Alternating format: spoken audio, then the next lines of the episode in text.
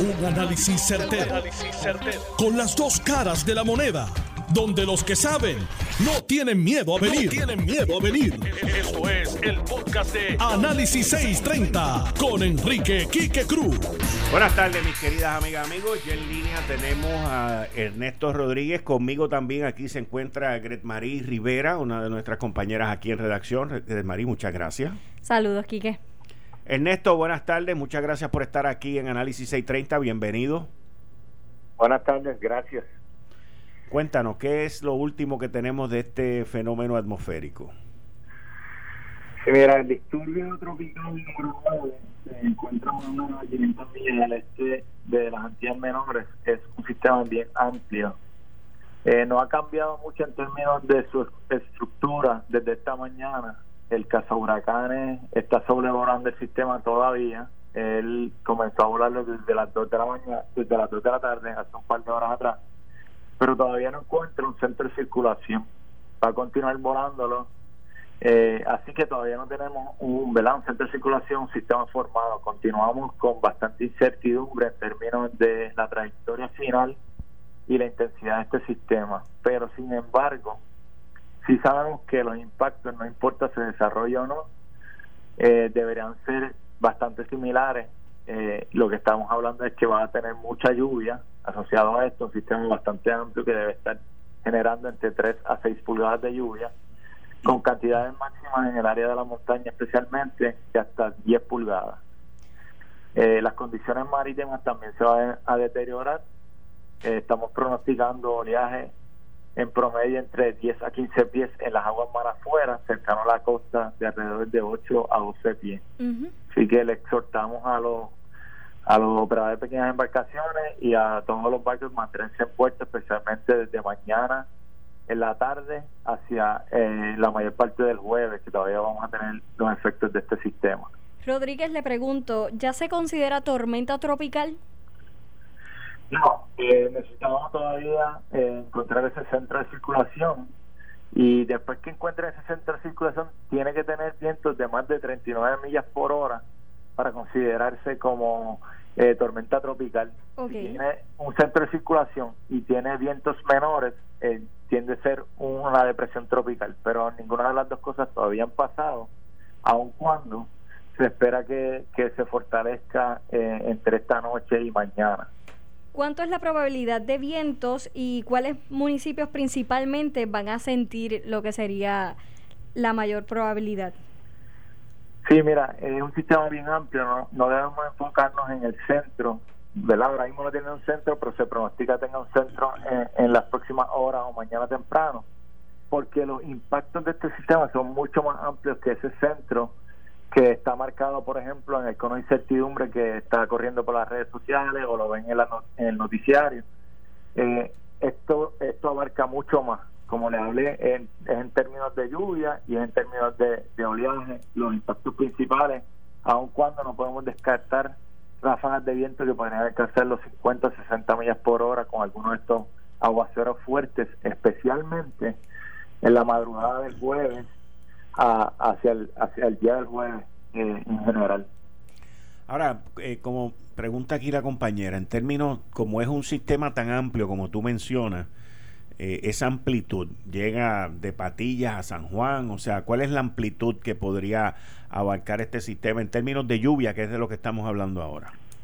Sí, mira, para que tengan una idea, el sistema ahora mismo se está acercando a las Antillas menores y y las cubre casi completas. Así que si ponemos el sistema en, una forma horizontal, podría cubrir a Puerto Rico a la República Dominicana completo. Así que cuando hablamos de impacto de lluvia, va a ser para toda la isla.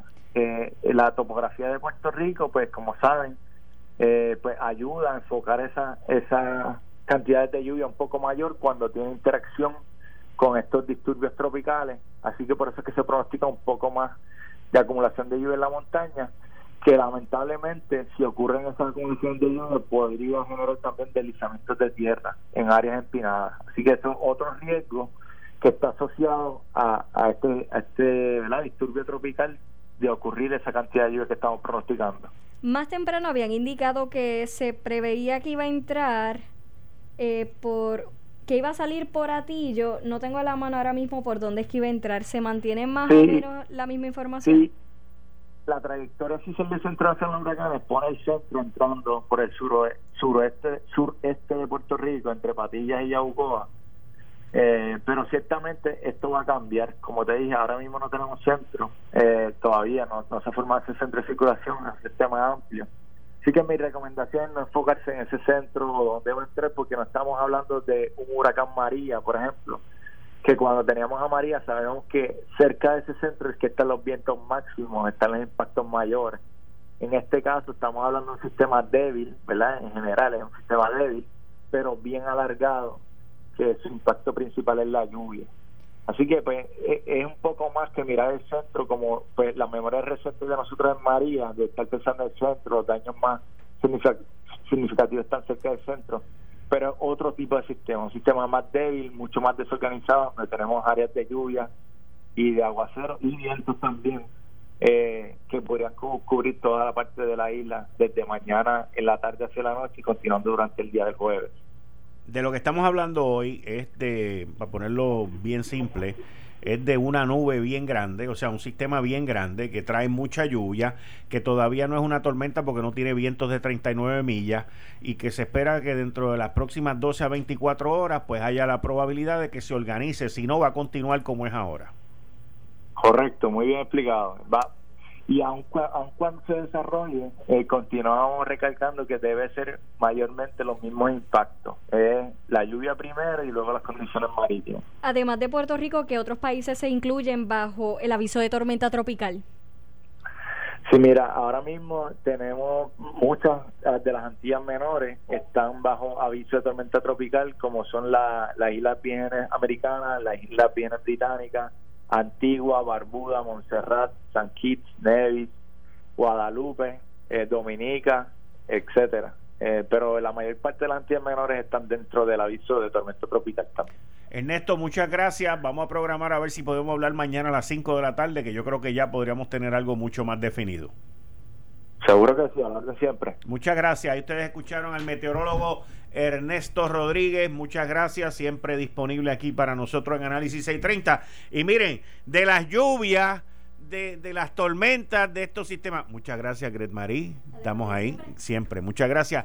De las lluvias, de las tormentas, pues, ¿qué es lo próximo? La luz. Lo único que esta vez nos cogió la luz primero y nos llevó a un apagón y después vino el aviso de lo que venía para acá. Las gasolineras me dicen que están abarrotadas. Señores, cójanlo con calma. Hay, en Puerto Rico hay gasolina que mira, que ni botándola se acaba. Y todavía queda el día de mañana, queda la noche. Sigan por ahí, hay que llenar los tanques en definitiva porque hay que recuperarse. Pero todo el mundo con calma, con calma el ingeniero Josué Colón, exdirector de la Autoridad de Energía Eléctrica, aquí en Análisis 630. Josué, buenas tardes, muchas gracias. ¿Qué pasó con la luz hoy? Buenas tardes, Quique. Buenas tardes para usted y, toda la radio audiencia de, tu programa en Noti1. Pues mira, aquí que este, pues, eh, eh, desafortunadamente eh, ocurrió aparentemente una avería en la red de transmisión de la Autoridad de Energía Eléctrica eh, eh, que afectó la línea de 230 mil voltios que conecta a Ecoeléctrica con eh, Costa Sur. Al ocurrir ese evento, pues la central Costa Sur se queda sin la, central ecoeléctrica, se queda sin salida y obviamente salió de servicio. Al momento de salir ecoeléctrica ya estaba generando cerca de 500 megavatios lo que ocasiona obviamente una deficiencia de esa misma generación en el sistema eléctrico. Al y al sistema eléctrico de generación de la autoridad eh, no tener la capacidad de reponer esa, esa pérdida súbita de, generación, pues obviamente esa deficiencia ocasionó eh, eh, un disturbio en los parámetros operacionales de voltaje y de frecuencia del sistema, pues ocasionando que salieran inicialmente cerca de 100 mil clientes que luego siguió escalando la, la situación, ¿verdad? Y el desbalance que ocurrió por esa situación en la red, eh, y llegó hasta un pico de cerca de 500 mil clientes que perdieron el servicio en la tarde de hoy, cerca después de las 3 de la tarde más o menos. Llegó a un pico de 500 mil.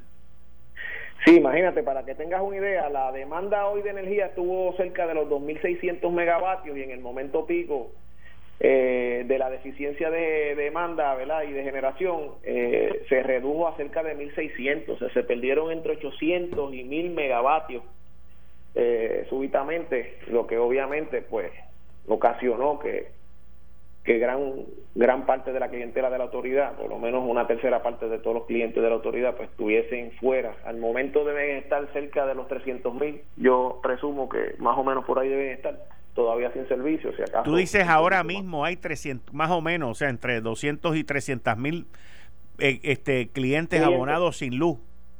Sí, sí, debe estar entre 300 mil y 350 mil, por ahí debe ser la, la deficiencia Obviamente ya se ha ido reponiendo la carga según el sistema se, se va restableciendo y otras unidades, las famosas unidades de Black Star, las unidades de arranque en situación de, de, de, emergencia eh, que han ido entrando en servicio, incluyendo las de Mayagüez, pues eso ha ido mejorando eh, la situación que ocurrió y, y, en el área oeste pues se ha ido restableciendo el, el servicio a gran parte de la de la clientela de esa zona, pero inicialmente pues tuvieron, tuvieron fuera.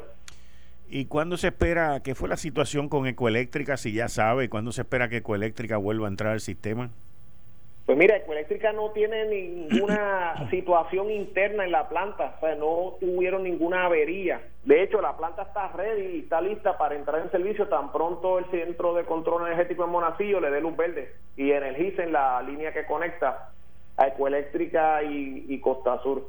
Obviamente se debe verificar primero, ¿verdad?, qué fue lo que ocasionó, eh, cuál fue la situación en la red de 230 que ocasionó este disturbio, eh, porque de no encontrar la condición, pues se están tomando el riesgo de que vuelva a ocurrir, ¿eh? que es importante que se encuentre exactamente dónde fue que ocurrió el, la avería, si es que fue una avería o si fue alguna operación en el patio de Costa Sur eh, se tiene que investigar eh, eh, de manera acelerada qué fue lo que ocurrió para al menos garantizar que no se va a repetir nuevamente y que la central eléctrica vuelva a salir de servicio súbitamente. O sea, ella estaba generando a máxima capacidad cuando ocurre el disturbio en la red de 230 de la Autoridad de Energía Eléctrica. Y aquí siempre entra el dilema Escuché a Jaramillo hoy hablar también de, de, Costa Sur, que Costa Sur ya en julio debería de, debería de haber estado ya generando y, arrancando eh, con todo ese chisme que se formó ahí eh, con José Ortiz, el que el que era el director, el perdón, el que estaba a cargo de Costa Sur, que dijo que nosotros lo podemos arreglar en 90 días y lo sacaron por haber dicho eso y ahora después terminaron reparando eso. O sea, ¿para cuándo se espera que Costa Sur esté ya funcionando y reparada? Bueno, Quique, sin duda el que Costa Sur 5 y 6 estuviesen en servicio. Ahora en verano, hubiesen podido estar en servicio, eh, pues obviamente le, le, le añade eh, al sistema de generación eh, sobre 800 megavatios. Obviamente eso, eso es una cantidad considerable de generación disponible que en una situación como esta, eh, pues obviamente hubiese ayudado a que no tantos clientes eh, perdieran el, el servicio eh, de manera abrupta, porque esa generación sin duda hubiese ayudado al sistema eléctrico a recuperarse de una manera más rápida y también a que el impacto de la salida de ecoeléctrica no hubiese sido tan grande. Por lo tanto, definitivamente esas dos unidades de haber estado en servicio hubieran sido de gran ayuda al sistema eléctrico en, para poder manejar esta situación que ocurrió en la red de transmisión de la autoridad.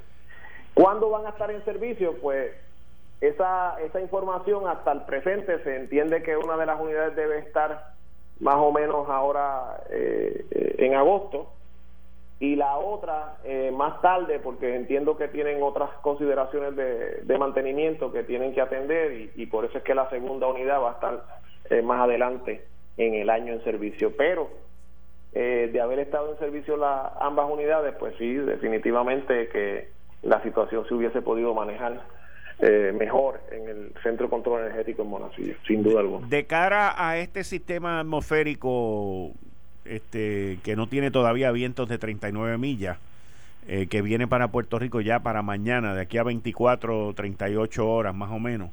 Eh, ¿Cómo tú catalogas eh, la fortaleza del sistema eléctrico para las lluvias y para lo que viene por ahí, según lo que nos han descrito en este momento, sin haber estado organizado el sistema atmosférico este que estamos hablando?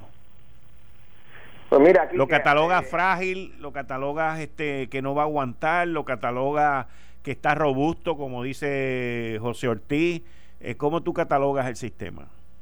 Bueno, mira, yo te tengo que decir que una un, disturbio atmosférico con viento de 30 millas y con y con ¿verdad? La, la información que se tiene o que ha provisto el, el, Centro Nacional de Meteorología hasta el momento, yo te tengo que decir que aún el sistema estando en las condiciones que está, que no está en condiciones óptimas, y que todavía no ha sido reparado, porque la gente piensa que porque tiene servicio de energía ya el sistema eléctrico fue reparado. No, el sistema eléctrico de Puerto Rico no ha sido reparado después de los huracanes Gilma y María. El sistema eléctrico de Puerto Rico recibió unos remiendos y unas reparaciones temporeras en algunos de los casos para, eh, ¿verdad? para llevar el servicio a los clientes, pero desde ese momento no se ha realizado las reparaciones en la red de distribución y en algunas de las torres de transmisión de 230 y 115 que todavía siguen estando débiles y susceptibles a cualquier eh, embate de un huracán o de una tormenta fuerte.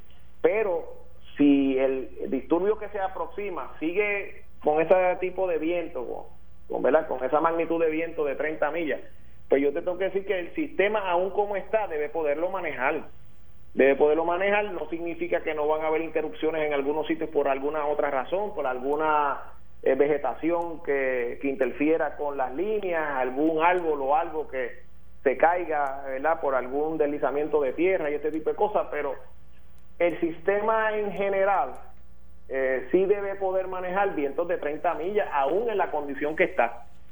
Vientos de huracán ya de 70 millas para arriba, pues ahí ya eh, yo te diría que el sistema en gran parte de su extensión no está listo para aguantar vientos de 70, 80 millas eh, por hora. Eh, eh, y, definitivamente, sea esta tormenta o pone que se incremente su intensidad en lo que llega a Puerto Rico, pues por lo que se ve jamás va a ser de lo que ¿verdad? Va, a ser similar a lo que ocurrió bajo María, o sea que la, también los clientes y los ciudadanos deben tener también claro que si este sistema que se está aproximando a Puerto Rico sigue eh, con esas características, pues no debemos esperar, a pesar de que se vaya la luz eh, o el servicio de energía en algunos sectores o en la totalidad de Puerto Rico, no debemos, eh, o sea, nadie debe entender que el sistema va a estar fuera meses como ocurrió bajo María, o puede ser que haya alguna interrupción que dure horas o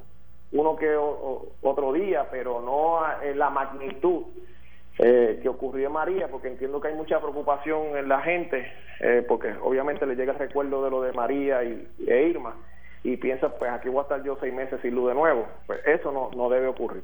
Si ese disturbio atmosférico sigue con esas características. Si, si ocurre otra cosa y lo que llega aquí es un huracán, pues entonces eh, pues, todo eso hay que reevaluarlo porque dependiendo de la intensidad de esos vientos, una vez sube de, de tormenta a huracán y empiezan de 70 millas para arriba, pues ya ahí este la magnitud de los daños pues pueden ser considerables. Josué, muchas gracias, muchas gracias por estar aquí disponible en Análisis 630, seguimos hablando, muchas gracias. Sí, señor, cómo Bien, ahí ustedes escucharon al ingeniero Josué Colón, exdirector de la Autoridad de Energía Eléctrica.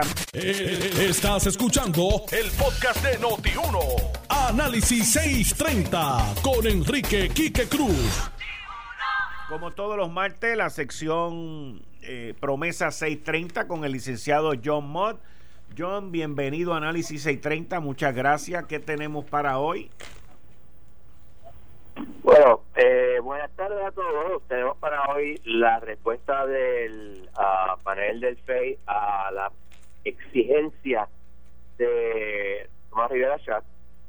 Antes de entrar a lo que dijeron, pues hay que entrar, hay que recordar que el Senado tiene la facultad de investigar prácticamente lo que quiera pero yo no entiendo que pudiese exigir declaraciones juradas. Me explico. Ellos pueden exigir, tú ven al Senado testifica bajo juramento, pero que yo tenga que hacer una declaración jurada, yo entiendo que no es eh, obvio, o sea, no es un poder del Senado. Claro, se lo hicieron, le contestaron, y muy bien contestado, simplemente para, vamos a decir, callarlo, porque esencialmente negaron todo lo que se estaba diciendo y ahora pasaría al Senado a ellos probar que ha habido algo mal hecho. Yo no creo que lo haya, si lo hay, pues que lo prueben, obviamente, porque esto es un poquito más allá de, simplemente acusaciones, porque los políticos destruyen la poca fe que uno, uno tiene en las instituciones políticas. Y eso es buen otra cosa bien importante que pasó hoy, casi casi por debajo del, radar, es que eh, el Wall Street Journal, Andrew Scuria, nos menciona que hay unos nombres específicos que se están barajeando para sustituir la. Son cuatro nombres. Joseph Stiglitz, el premio Nobel de Economía, un liberal de izquierda que ha escrito sobre Puerto Rico, tenemos al almirante Brown, que ya es el coordinador de las cosas aquí en Puerto Rico, de, la, este, los programas federales, que es un total misterio porque yo no sé tú, pero yo no sé en realidad lo que la ha hecho. Eh, tenemos también a una persona que se llama Javier Ortiz, que hasta donde tengo entendido, eh, ha escrito sobre Puerto Rico interesantemente en Fox. Eh, si es la misma persona, es estadista y quiere, eh, con toda razón, que se hable sobre desarrollo económico para Puerto Rico. Y en eso tiene toda la. Finalmente hay una persona que se llama Nixon, John Nixon, si me no recuerdo, que fue jefe de presupuesto del estado de Michigan, primero de Utah, porque él es de Utah, y segundo del estado de Michigan. Él es un formón, está ahora en una compañía, me parece que de cuestiones de manejar planes médicos eh, de estados, como lo que tiene Puerto Rico, algo parecido.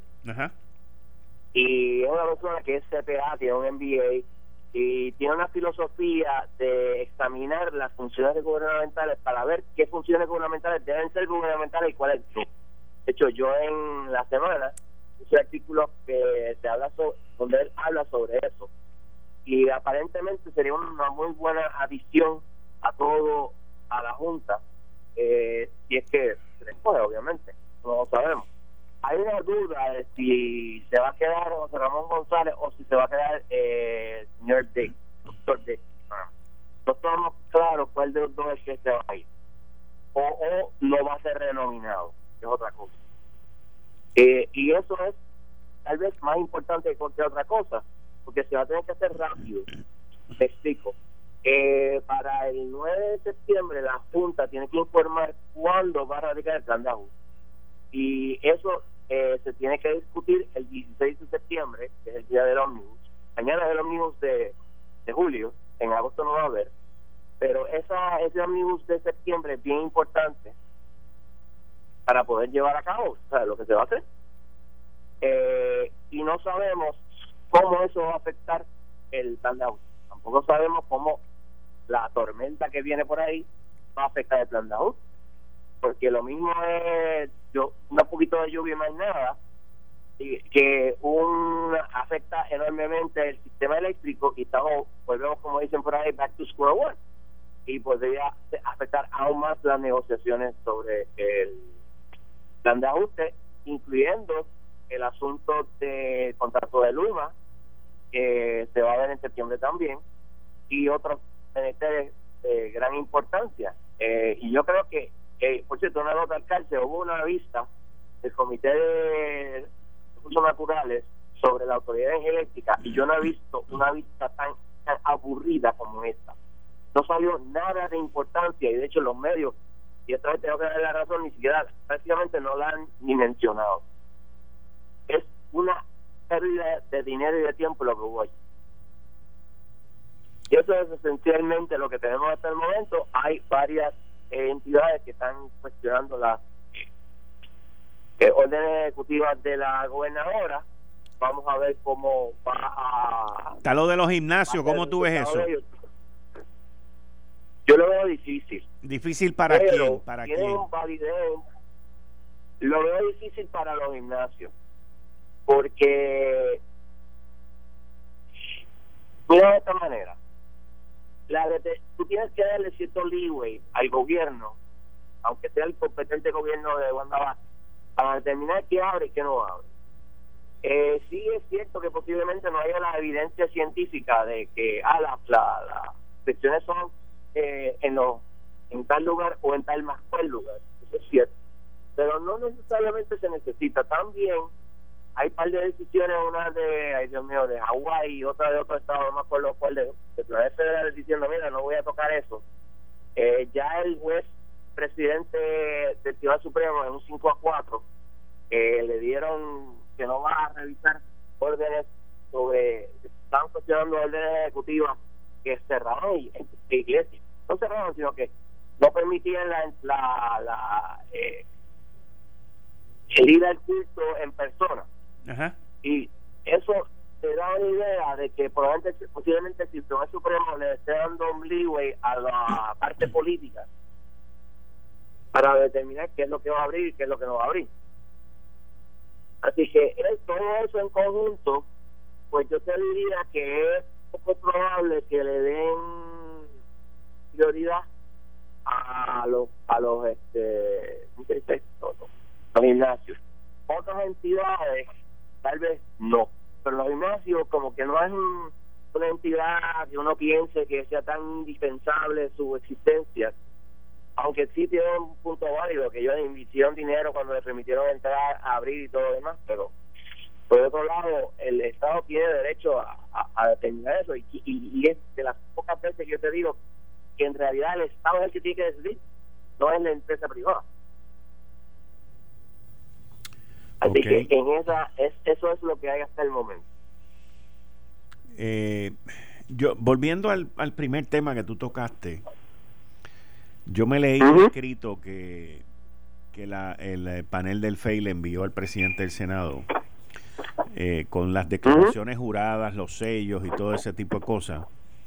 Eh, y el juez eh, Rubén Vélez Torres y, miembro del panel del FEI se fue completamente de pecho de que de lo que lo, que la gobernadora lo acusó a él no era verdad.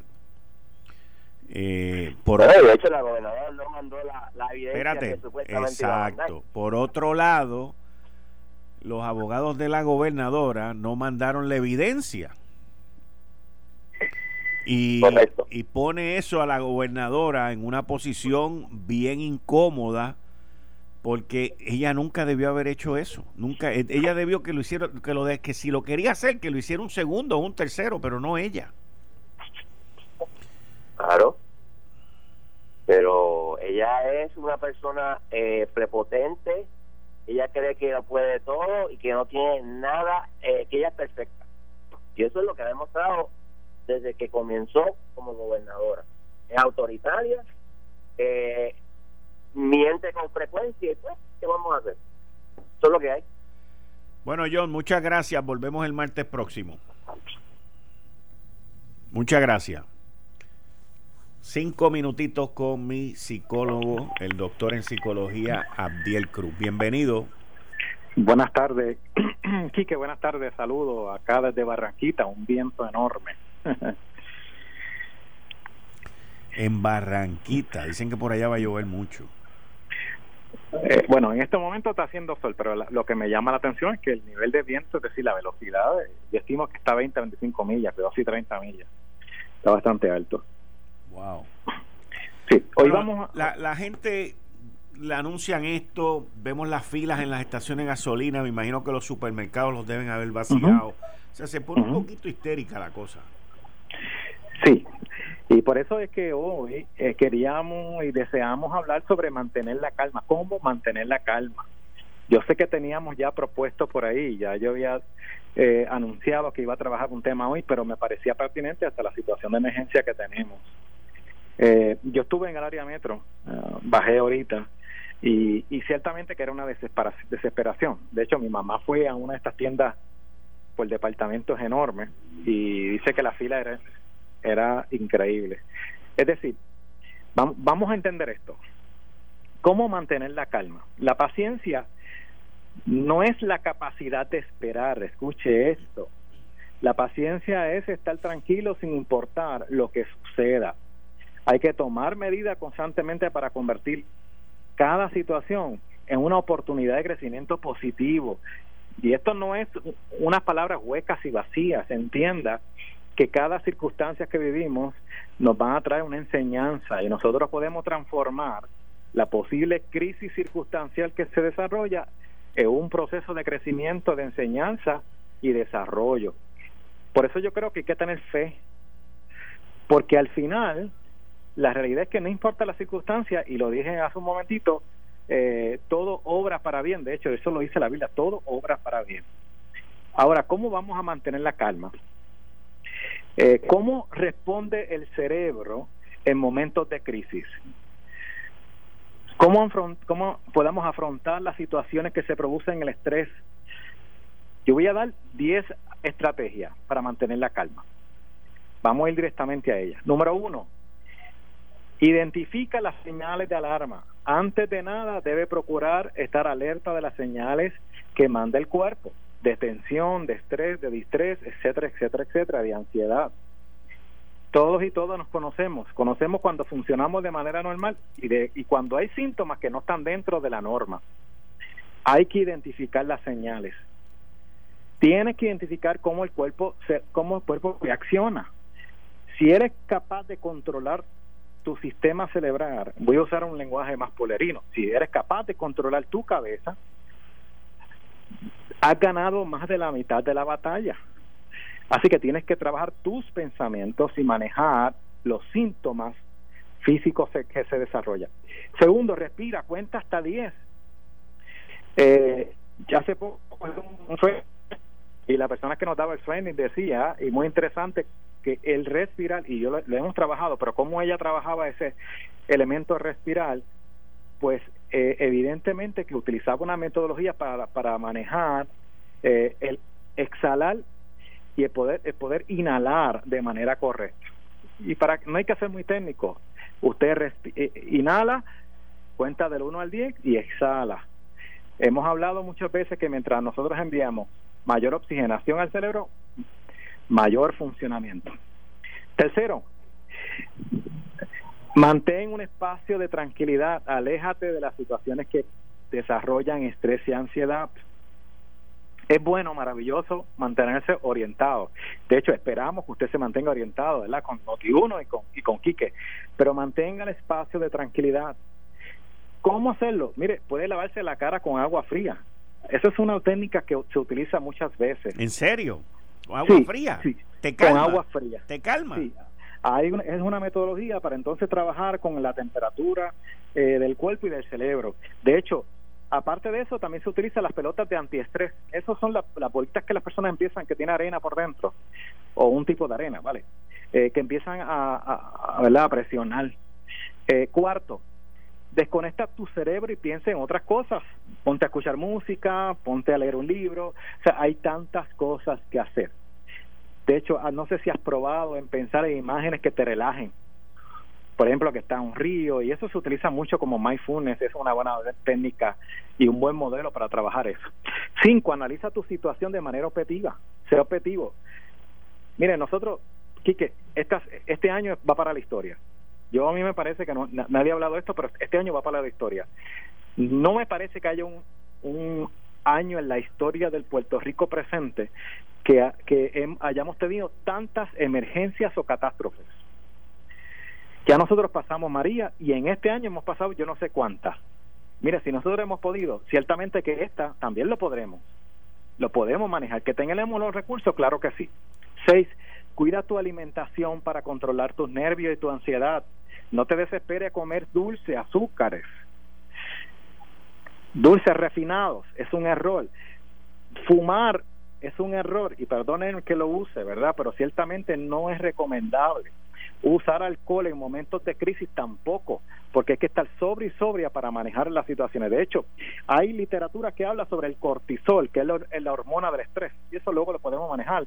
Y, y cómo se puede manejar la infunción relajante el alcohol va a interferir con ser eh, seres pensantes y capaces de tomar decisiones correctas en emergencia. Siete, la naturaleza, naturaleza, por decir, puede ser tan tu gran aliada. Yo vivo aquí en Barraquita por la gracia de Dios, ¿verdad? Y tengo una montaña al frente y una montaña al lado. Y, y, y soy agraciado y si por otra forma yo hubiese, ¿verdad? Me hubiese puesto en, en esta dificultad que va a pasar, de hecho yo tengo que bajar mañana pues porque trabajo las crisis y la emergencia desde la perspectiva de salud mental, pero yo tengo que entender que está a favor. Nosotros teníamos un problema serio, tenemos todavía un problema serio eh, de agua, de, de, ¿verdad? De, precipitación. Y qué bueno que venga la lluvia, qué bueno. Yo sé que va a venir bastante, pero, pero, pero se maneja, ¿verdad? Ocho, la importancia del ejercicio físico, y usted lo ha mencionado. Si, y aquellas personas que no puedan hacer ejercicio, que se activen, o sea, hagan alguna actividad física. Nueve, perdona y olvida. Mantén el sentido de humor, perdón. Perdona y olvida. Mantén un buen sentido de humor. Y número 10, date la hora buena. Darte el espacio con tu familia, aprende, disfruta, toma ese espacio de tranquilidad y, que entiendas que la calma está más cerca de lo que piensas. Y termino con mi frase. Una frase muy corta.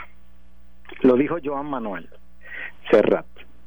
Lo importante no es lo que te ocurre, sino cómo lo afrontas. Vuelvo a repetirlo, lo importante no es lo que te ocurre, sino cómo lo afrontas. Mantengamos la calma.